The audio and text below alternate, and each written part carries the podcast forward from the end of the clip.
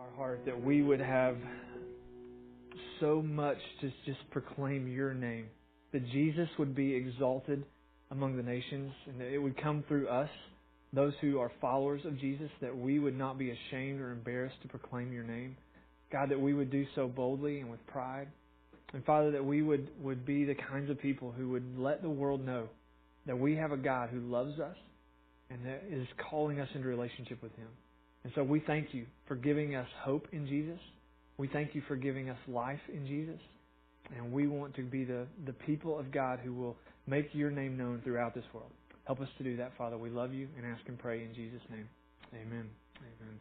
You can have a seat so good to worship with you guys and uh, love love hearing you sing out and love hearing God's truth proclaimed. And uh, this morning, as we kind of think about this football weekend that we've had, we've all had a chance to cheer for our teams and do some different things. But today, we have an opportunity to cheer and to glorify God through the reading of His Word. And so, if you have your Bibles, let's cheer for something that's uh, infallible and that stands forever. Turn to Acts chapter three, and let's just celebrate that today and uh, we are so excited. If you want to follow along with us in uh, in the message today on uh, the YouVersion Bible app, you can do that. Uh, if you want to follow along by taking notes on the back of your outline, or if you are at home tracking with us on Facebook Live this morning, thanks for being with us. Uh, but we would love for you to join us in Acts chapter 3, starting verse 1. And uh, here's what we read One day, Peter and John were going up to the temple at the time of prayer at 3 in the afternoon. Now, a man who was lame from birth was being carried to the temple gate called Beautiful where he was put every day to beg from those going into the temple courts. And when he saw Peter and John about to enter, he asked them for money. And Peter looked straight at him, as did John. Then Peter said, Look at us. So the man gave them his attention, expecting to get something from them. Then Peter said, Silver or gold I do not have, but what I do have I give you. In the name of Jesus Christ of Nazareth, walk. And taking him by the right hand, he helped him up, and instantly the man's feet and ankles became strong. He jumped to his feet and began to walk. Then he went with them into the temple courts, walking and jumping and praising God. When all the people saw him walking and praising God, they recognized him as the same man who used to sit begging at the temple gate called Beautiful. And they were filled with wonder and amazement at what had happened to him. Well, we're in the middle of a series right now that we've called This is Living, and we're talking about different stages of spiritual growth, different stages, stages of spiritual life. And, uh, and we've so far covered three different aspects of our spiritual development, spiritual life. And so we started out in this, the phase that we talk about being spiritually dead. We said everybody is born into this world spiritually dead, that we are set against God, apart from God because of our spiritual condition. Uh, we have a sin sickness in our hearts. And because of that sin, we're set against God. And so, those of us uh, who are believers in Christ, if you know someone who is spiritually dead, what does a spiritually dead person need? They need someone who will share the gospel. Spiritually dead people need to hear the truth of God's salvation. They need to know and be exposed to the idea that Jesus Christ was God's Son, came to earth, uh, who put on human flesh. He was God in flesh, that He lived a completely sinless life, and that at the end of his time doing what God had called him to do, he gave his life on our behalf, dying a cruel death at the hands of a Roman cross. And that in Jesus dying, he took on himself the punishment from God that we deserved. God poured his wrath out on Jesus on that cross, and he bore our sin and our shame. And because of Jesus' act and his burial, his death, and then his ultimate resurrection, we can have life in Christ. Because Jesus lives, we can live. Because Jesus is with God, we can be with God. And so a spiritually dead person needs someone to share the gospel. Once you accept the gospel, once you hear that message of hope in Jesus and you say, I want that, I want to have a relationship with Jesus, and you accept Him to be your Savior and your Lord, you invite Him into your life to change you, to forgive you. You step into a new phase of spiritual life called spiritual infancy. It's just like being born. We talk about it as being born again. It's not a physical rebirth, it's a spiritual rebirth. That we come alive inside because Jesus brings our soul alive. And when we're spiritually reborn, what does a spiritual infant need? Well, they need a lot of the same kinds of things that a physical infant needs. They need a spiritual parent who's going to be authentic with them, who's going to tell them the truth. They need someone to invest their life in them. And then they need somebody who's going to teach them new habits and new truth. And so we kind of see in that stage of spiritual infancy that a spiritual infant needs habits, truth poured into them. They need an authentic life expressed to them so that they can learn how to grow in their faith in Christ. Once you kind of move past that spiritual infancy place, you get to a place where you're a spiritual child. You kind of go, what does a spiritual child look like? Well, spiritual children, again, very much similar to physical children. They need to grow and mature and develop. And so, uh, spiritual children need this. They need three things. Uh, they need someone who's going to parent them to connect them to God, to help connect them to a community group, and then to connect them to a purpose. And so, spiritual children, as they grow in their faith, they start going, I really need to connect to God. I want to learn how to do my own Bible study. I want to learn how to pray. I want to learn how to share my faith. I want to connect with God. And I want to connect to, to the church.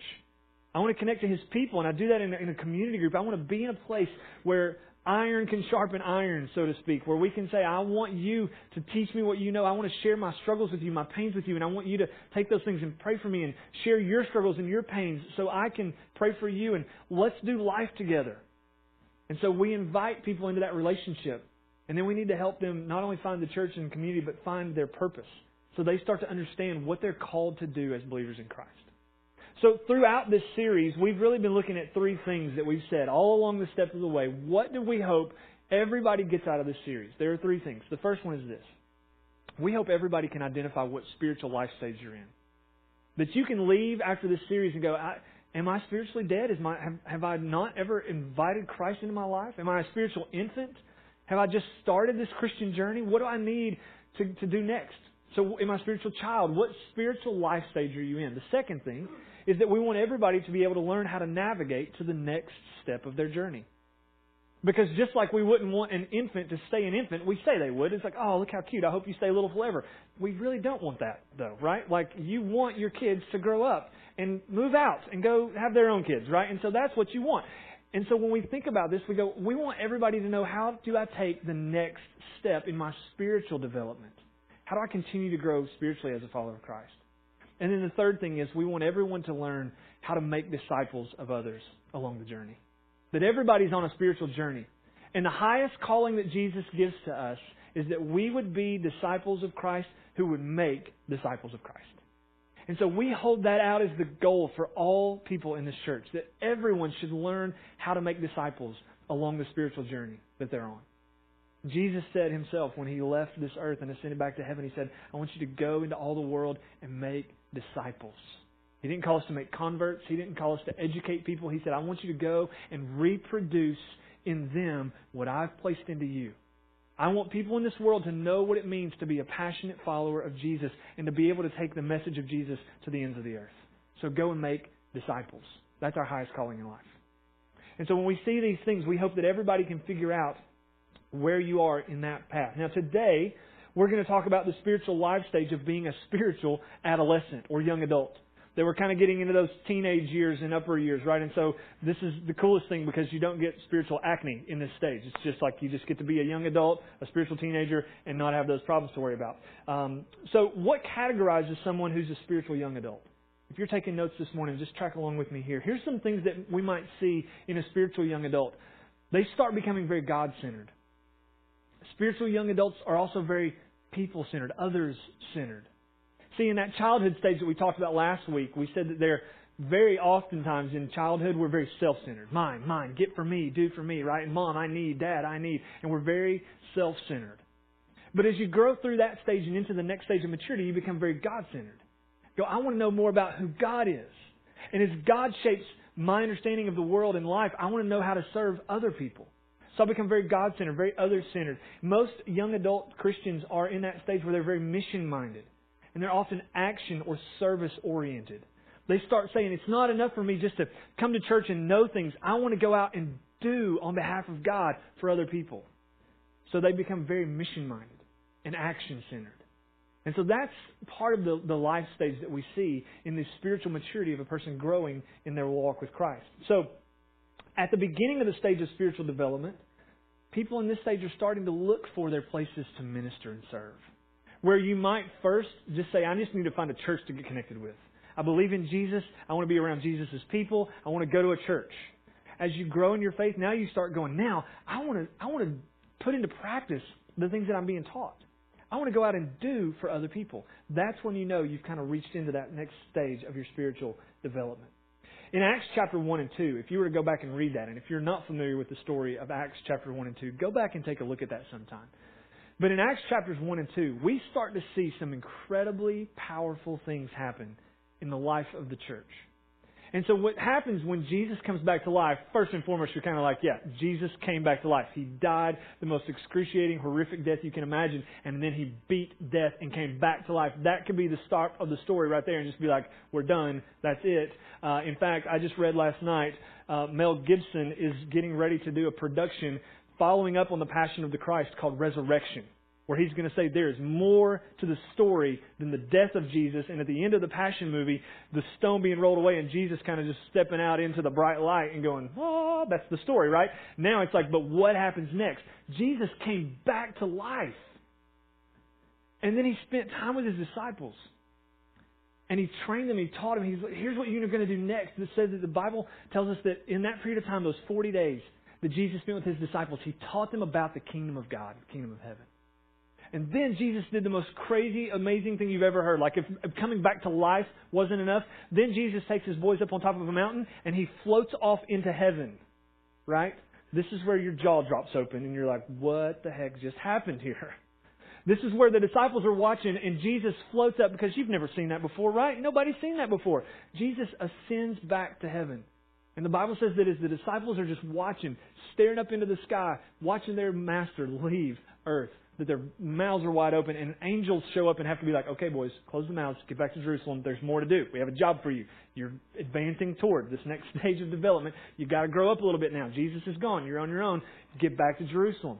Now, guess what? The Holy Spirit is going to come to you. And the Bible says that in the day of Pentecost, at the celebration of Pentecost, one of the Jewish festivals, the Spirit of God from heaven descended on those who were followers of Jesus. And that they became alive like they had never been alive before. That they went out into the streets of Jerusalem and they started preaching about Jesus and his resurrection and calling people to faith in Jesus. And on that day alone, 3,000 people became Christians. And the church just explodes in growth.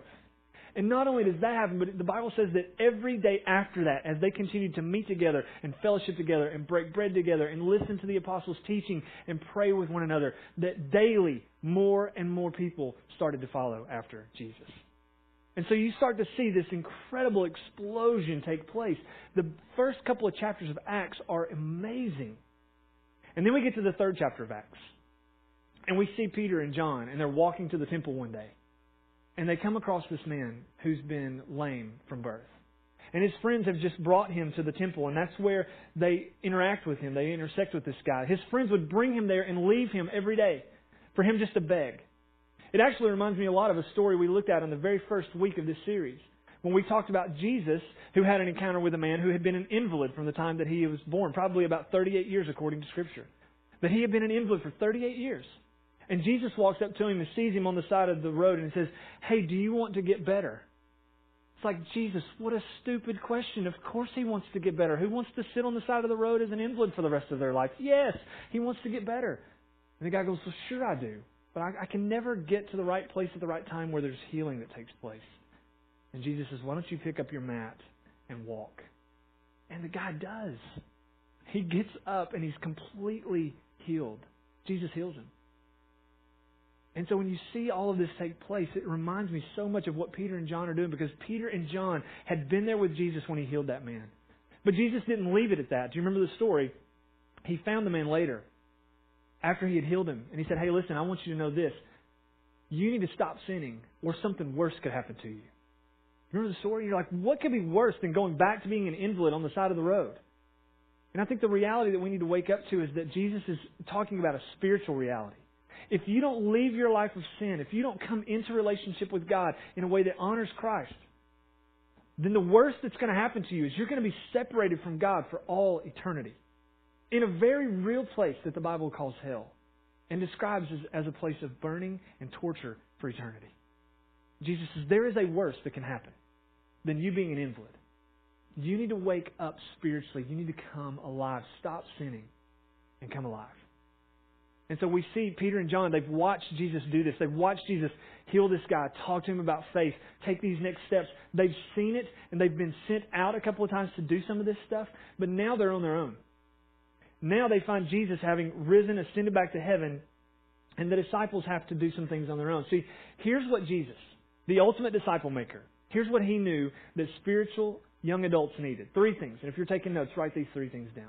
Jesus knew that spiritual young adults needed to be equipped to do ministry.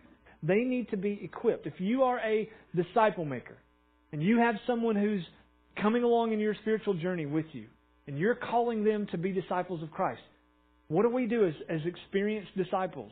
We call them, we equip them to do ministry. The second thing is this provide ministry opportunities. Give them chances to stretch their legs. Give them chances to go and minister and serve under your watchful eye. That you would say, as you're learning and growing in your faith in Christ, I want you to know what it looks like to be a disciple. And I'm going to give you opportunities to serve. And I'm going to watch you. And when you fail, I'm going to teach you what you did wrong. That's what Jesus did with his disciples. He would let them make mistakes and then he'd come along beside them and say, Let me show you what you did wrong. Here's how you correct this.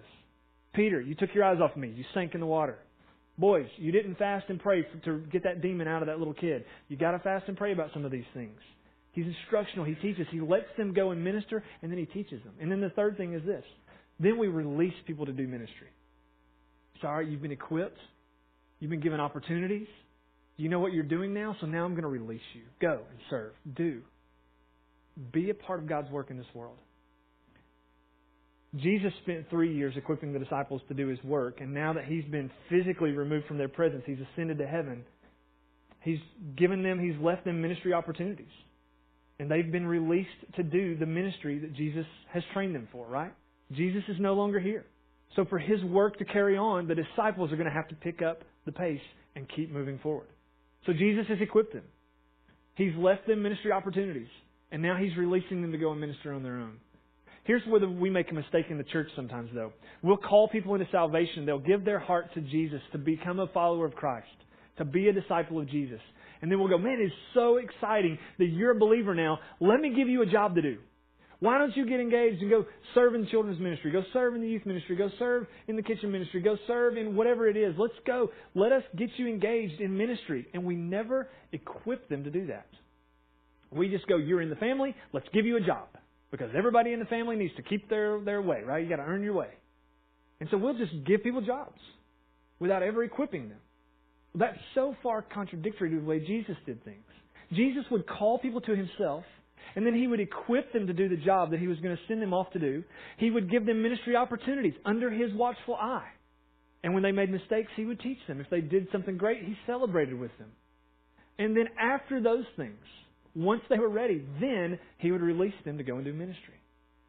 And so we need to be aware of that being part of the progression of being disciple makers who are calling others into relationship with Jesus. Jesus was the ultimate disciple maker, and that's the way he did things.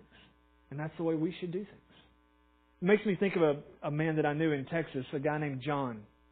John was a, a man who started coming to our church. He accepted Christ when he was in his um, early to, to mid 30s uh, became a believer in Jesus at that time and, and stage of his life. And uh, and John was incredible. We do this with people sometimes where we just go, "Oh, you're a Christian now, go serve," because they're high energy leaders, they're high capacity leaders, uh, they're good at what they do. Some of you, I mean, if you've raised two or three or four kids, we're just like, "Oh, if you can do that, you can teach 15, 20, you know, three year olds in the nursery. So go and do that, right?" And so we'll just go, "You need a job to do. Let's give you a job to do." John was kind of that way. John was a high capacity leader, entrepreneur. He could do anything great relationally. But John wasn't a guy that I just wanted to say, hey, you know what? Now that you're a Christian, go serve, go plug in. Instead, what we did with John was we followed these kinds of things that Jesus taught us.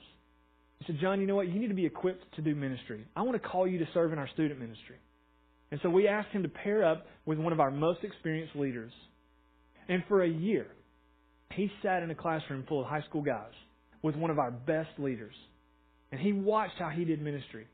And that guy would meet with him on a consistent basis. And every now and then, John would get an opportunity to teach while Jeff was there with him. And after the class was over, they would get to sit and talk and go, hey, what did you think? How did you do? Did you make some mistakes? Was there anything we could do better? Let's just debrief this. And he equipped him and he gave him opportunities to minister. On top of that, John would come to my office a couple of times a month and just bring his Bible. Brand new believer. He'd just come into my office and sit down and go, I don't understand. Let's talk. And he would just start asking questions. He was reading like crazy. And he would just go, I need to ask questions. And I would say, fire away, man. And we would just talk about things. All the while, John's getting equipped. He's learning. He's growing in his faith. He's being given some opportunities to minister, not by himself, but with the watchful eye of a trained leader. And after about a year, Jeff and I went to John and said, Hey, man, you know what? We see it that you have developed and matured so much. We think you're ready to take your own class of seventh and eighth grade boys because nobody else wants to do it and you're here. So you're going to go do that, right? And it was like, so man, you're the man. You are going to do it. And at first it was like, nah, I don't think I'm ready for that. It'd be way better if I just stay with Jeff and just continue to do his class and help him. And it was like, no, no, no. You need to get pushed out of the nest. It's time for you to go. You could stay in Jeff's class and be the co-leader and do that and never mature any further, but you need to grow up as a mature follower of Christ. So we're going to kick you out and we're going to give you seventh and eighth graders. And he took that class with a little bit of trepidation, but he took it. And it wasn't long after that that his class started to grow because he started relationally investing in those young boys. He started going to their football games and basketball games and interacting with them and hanging out with them. He became a really good teacher. They knew he was interested in them, that they could ask any question and they wouldn't be made fun of, and he was going to help them get to the right answer. And if he didn't know, he was going to point him to the right person that could help him figure it out. And he did all of that, and he be, just became a stellar leader for our youth ministry. But we didn't just throw him in the deep end of the pool. We equipped him to minister. We gave him opportunities to minister with a watchful eye, and then we released him to do ministry.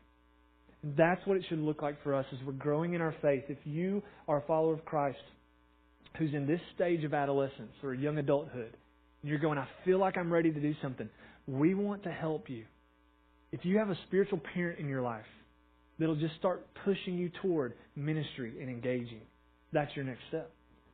Let's look back at Acts chapter 2 again because Peter and John have a similar experience. When Jesus was with them, man, they could have really just been defined consistently in the childhood stage. Because Jesus was there. He was the one doing everything for them. He was the one they could look to when they made a mistake, and Jesus was going to make it all better. But at the same time, they stayed in that very childish mentality. While Jesus was here, the disciples could have very easily been considered in the childhood stage because they were constantly being all about themselves. Jesus, we want to be uh, able to be servants of yours in the kingdom, and we want to sit at your right hand and your left hand. Jesus would go, No, no, no, you don't understand, guys. I'm going to go to Jerusalem and die on a cross, and when I get there, you're going to scatter and flee. And they go, Yeah, yeah, yeah, that's fine, but we want to be in your kingdom on your right and on your left. Okay, boys, you understand. We're going to Jerusalem and I'm going to die. Yeah, yeah, yeah, the whole death thing, that's fine. We want to be important in your kingdom. Like they just constantly argued about who was most important, like little kids do. I'm more important. No, I'm more important. No, that's mine. No, that's mine. That was the disciples. On the night that Jesus died, he starts telling them again, guys, I'm going to be crucified. One of you is going to betray me. And they start arguing, no, no, no, we would never betray you. In fact, Jesus, we would die for you. We would die before we let anything happen to you. And Jesus goes, No, no, tonight, all of you are going to run away. They go, No, no, no, Jesus, we're not. They're so self centered. Peter, at one point in time, uh, we talked about this last week.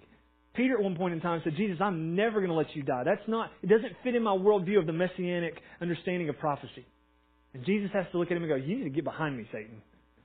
Because you're out of line. You don't understand the things of God, but you're after your things. They were so self centered. In fact, the night that Jesus dies, when they've all proclaimed their loyalty to him, we'll die for you, Jesus. They get to the garden, and the Roman guards show up.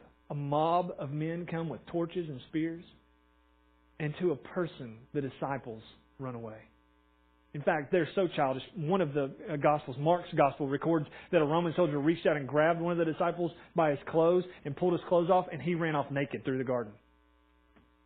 That's mature, right? They're just immature, they're childish.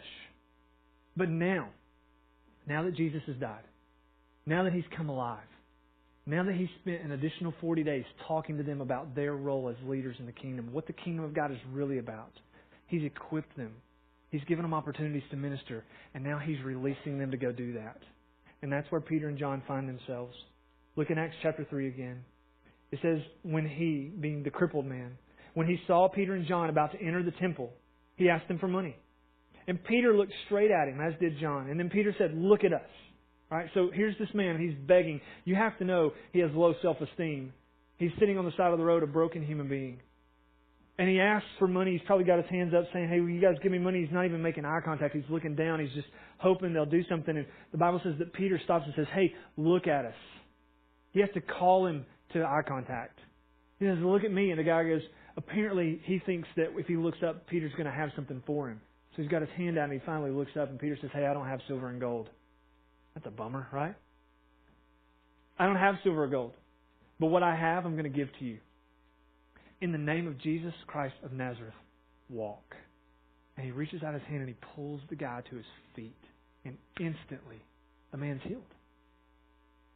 And so you see this story break out. And when Peter and John walk by this man, he has one thing in mind that he needs. He needs money to live off of. He thinks that's what's going to fulfill him. He asks them directly for money. He had stationed himself right outside the temple. What better place to go in Jerusalem to get somebody to help you than around the religious people, right? Station yourself outside the church. Those people are generous, they're compassionate, they're kind. If you're going to beg somewhere, that's a place to beg. And so that's what he's done. He's stationed himself right outside of the church, right outside of the temple. And he's got his hands out. He thinks he needs money, but when Peter and John come along, they said, Listen, we don't have silver and gold to give you, but what we have is better. Why don't you stand up and walk in the name of Jesus? And the man's healed. See, the guy thought he knew what he needed. But in reality, Peter and John knew what he really needed. He thought he needed money to live off of. Peter and John knew he needed to be made whole. He needed to be given life. And so they called him to that. Peter said, You want one thing, but I've got something better. For us in this room this morning, maybe you think you've got what you need exactly. Maybe you think, man, if I could just get a little bit more money, if I could just have a little bit nicer house, if I could just make a little bit better uh, earning living, then I'll be all set. Man, if I could just if I could just have you know a better high, if I could just get better drugs, if I could find some way to make myself content, man, if, if I could have more sex, whatever it is that you would think and go in my mind, what is it that I think I need? And for those of us who are believers in Christ that see a world that's chasing after and pursuing after things that leave them constantly empty, to go, I know you think you need that, but you don't. You don't need to make better grades.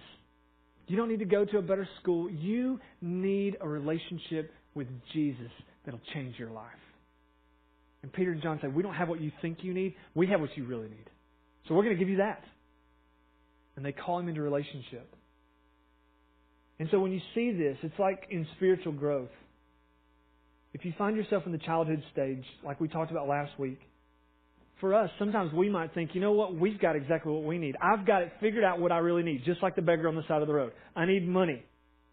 For us, in the spiritual childhood stage, we go, you know what I need? I need to be connected to the church. I need to be connected to a small group. And I need to figure out my purpose. And once I know those things, that's where I'll stop. I'm good. I, I learn how to read my Bible. I go to church. I'm in a community group. All's good, right? And listen, those are all great things. That's what we should be doing. Go to church. Get in a small group. Find out what your purpose is in life under the authority of God. Find those things. But here's where a spiritual parent comes into play in your life. When they see you in this spiritual childhood stage of development and they call you to something more and go, there's more for you to do. Now that you're in a church, now that you're in a community group, now that you're learning your purpose, now let me help you find ways to serve. Let me equip you for ministry. Let me give you some ministry opportunities. And then let me release you out to go and do ministry on your own. That's what a spiritual child needs to move to spiritual adolescence, spiritual young adulthood. And that's what we as spiritual parents need to call out of people. And so when we see all these things going on, the question we have to ask ourselves is are we aware of the power we have available to us in Jesus? I mean, do you know the power you have. The world needs what you have. As followers of Jesus, the world is like that beggar sitting on the side of the road going, Will you give me something inconsequential? In, uh, and we're going, I have something of substance to give you that's far better. But do you know the power that you have? In the relationship you have with Jesus, do you know the power that you hold? Think about it in the case of uh, of driving a car. See, sometimes we get to this place in our Christian life where we get so comfortable with Jesus and so familiar with Jesus that we forget how extremely powerful Jesus is. That we forget we have a message that could change the world if we'll share it. It's like driving a car in the sense that when you first started driving, you remember driving a car for the first time? How scared you were, a little nervous, a little excited, all kinds of crazy, right? And you're like, I just don't know. This is a powerful vehicle. I remember my parents telling me all the time when they gave me a truck. I wanted a Mustang, they gave me a tank. And so it was like, we're going to make sure you're safe out there because we don't trust you. And it's like, but you need to know this is powerful. There's power here. So driving is a great microcosm of discipleship in this stage. Because when I was learning to drive, what did I need to do? I needed to be equipped to drive. So my parents put a driver's manual in my hand and said, learn this. Go take a test on it. If you pass that, you'll get a driver's permit, right? Now guess what I'm going to do? I'm going to give you opportunities to drive. So I'm going to sit right beside you. You're not going anywhere without me, right? And so parents are going to ride with you. They're going to give you opportunities to drive. They're going to tell you when they when you do things wrong. My next door neighbor was the same age as I was. His dad would sit in the seat right beside him with a rolled up newspaper. And if he got on the line or crossed into something, he would slap him with the newspaper and go, "You're doing it wrong." Right? And It was just like that was not really corrective. That's not the way I would have done it, but that's how he did. It. I was like, "You're going to kill yourself." Um, who hits somebody with a newspaper while they're driving? You're going to run right off the road, right?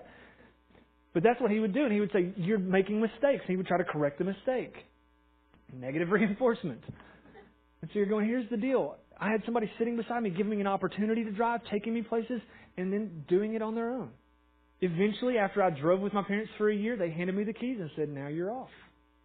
I'm releasing you to go. And do you remember what it was like the first time you drove by yourself?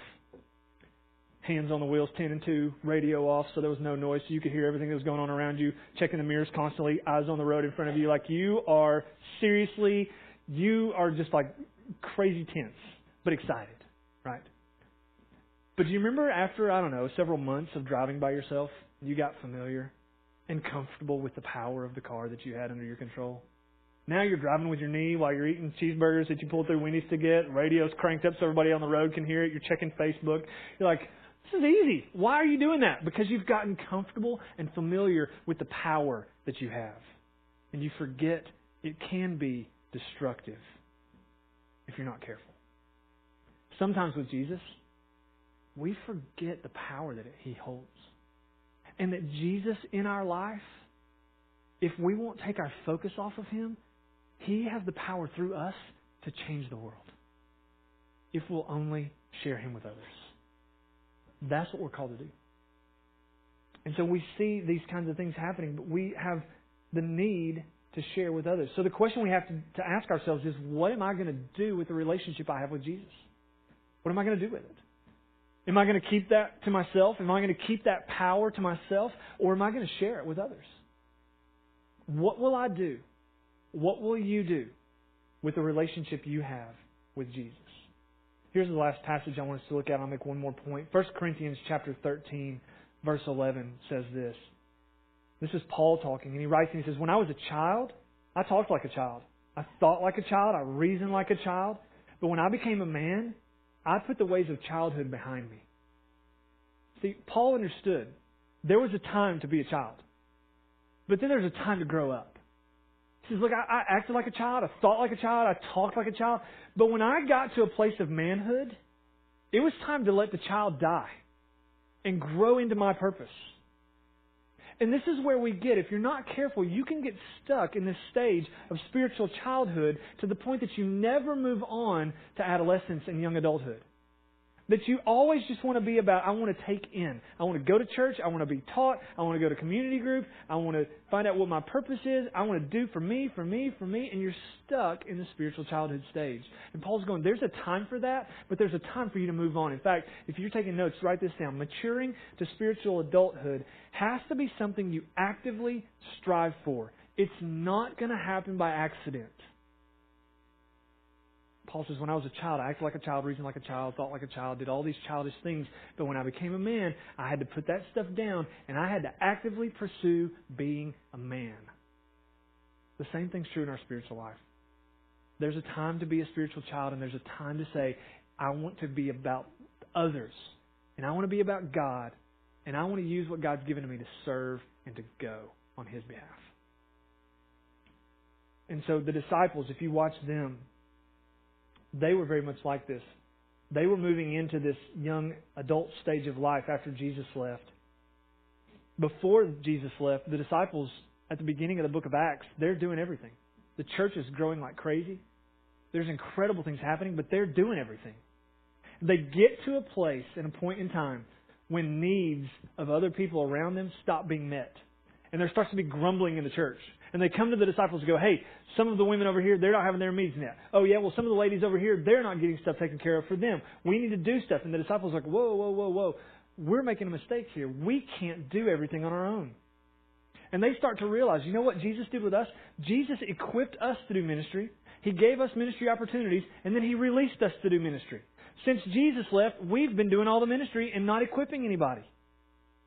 And if we're going to be like Jesus, we need to equip people for ministry, give them opportunities to minister, and then release them to go and do ministry. So what did the disciples do? They called men out of the church and said, We're going to train you.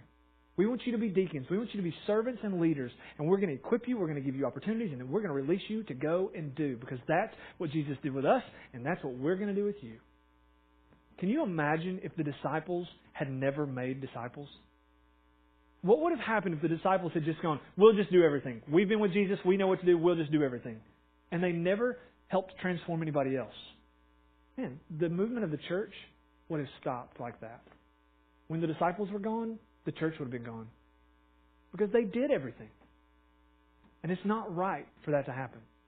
That's why, as spiritual parents and as spiritual leaders, we want to push more and more into discipleship to where you're given opportunities to be equipped to serve, to take on opportunities to minister, and then to be released to go and do that. And we hope that's the spiritual progression that you're on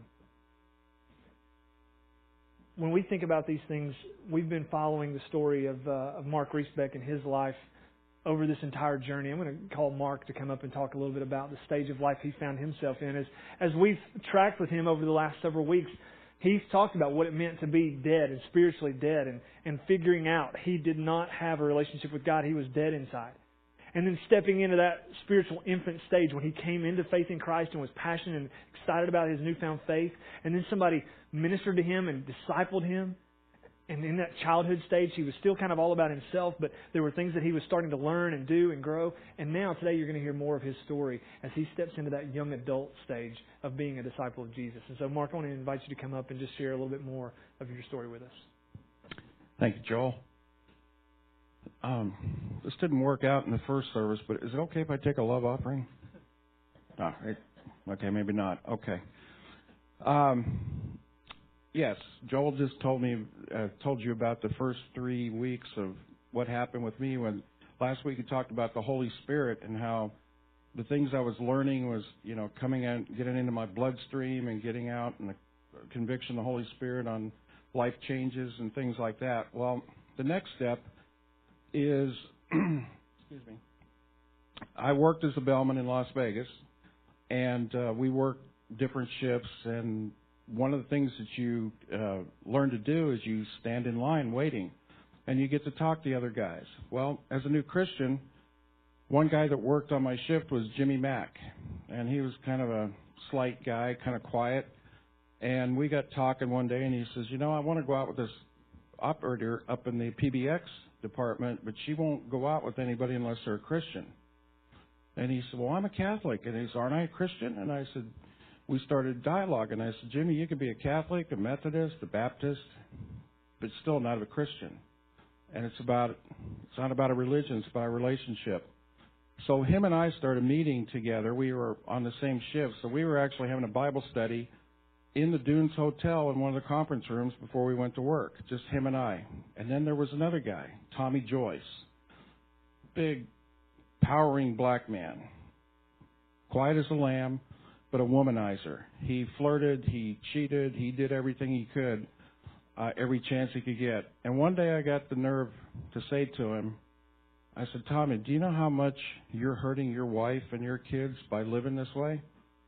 And he kind of melted and he said he used to go to church and all that stuff but in his past and he started coming to the bible study so then another guy joined so we had three or four guys meeting on a regular basis in a hotel in a casino in vegas And uh, that lasted about a year or so. and We kind of went different directions. And by the way, Jimmy Mack married Berlene um, a couple years later after he came to know the Lord, and she started dating him, and they got married. And Tommy Joyce, after he retired from the hotel, got into ministry at his church.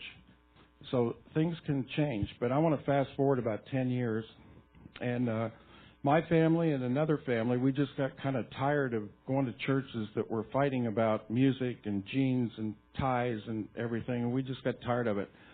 Las Vegas is very hard on churches. It's a tough town anyway, we decided we should start a fellowship. And so I went to a seminar in Illinois on how to plant a church at Willow Creek Church and came back with some ideas. So my friend and I, we go out once a week and we canvass the neighborhood and we knock on doors and say, do you attend church on a regular basis? Yes or no? Yes. Thank you. And we walk away. And curiosity would get to everybody and say, why do you ask? Well, so we're starting a new church. We're not going to try to take you from yours, but we're starting a neighborhood church. Okay. So when the answer was no, we'd walk away and say, thank you. Well, wait, why do you ask? We're starting a neighborhood church. And that led into dialogue. So at one point, we launched the church in my backyard. 40 people showed up.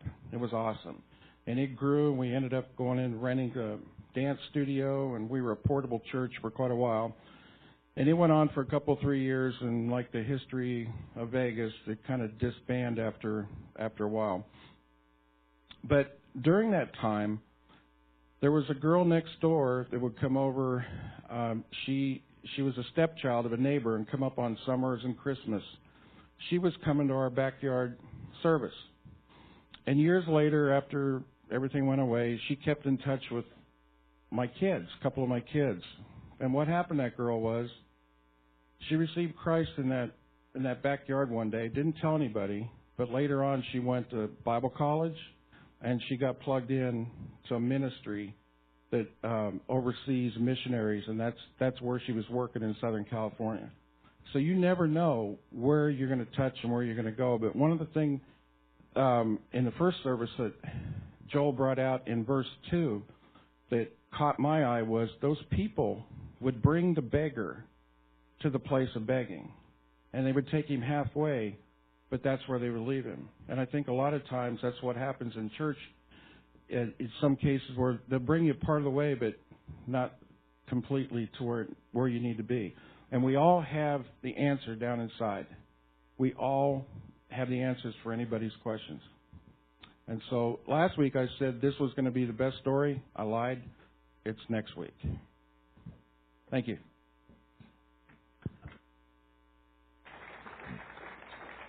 Thanks, Mark. Appreciate that. I'm going to ask our band to come back up. We're going to sing one last song together. But as they do, man, I just want to encourage you with Mark and his story. He had been he had been equipped. He had had his life changed by Jesus, and he had gone from being self-centered to God-centered and other-centered. And then somebody equipped him and gave him opportunities to minister, and then released him. And he he and some friends went out and were able to plant a church, not because he's a full-time vocational pastor or anything like that, but just because he was passionate about what God was doing in his life and saw a need to go out and be released to serve.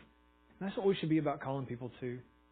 And I find it interesting if you look at the passage that we were dealing with this morning in, in Acts chapter 3, when Peter calls this man to, to jump up to his feet and heals him, it says in verse 8, he jumped to his feet and began to walk, and then he went with them into the temple courts, walking and jumping and praising God.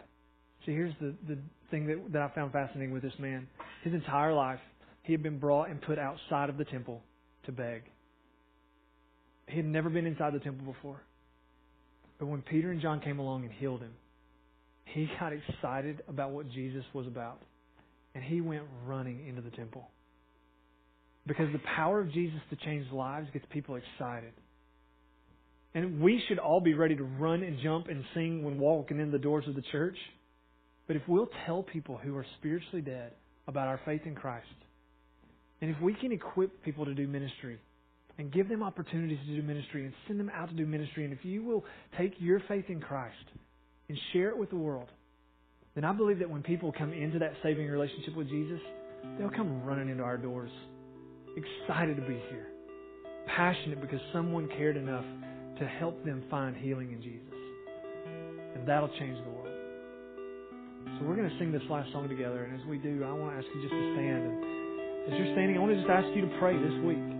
God, show me as we sing who are the people that I need to share with? Who are the people that I need to disciple? And what steps do I need to take as a disciple of Jesus to go to the next level of ministry? So let's sing and, and pray together.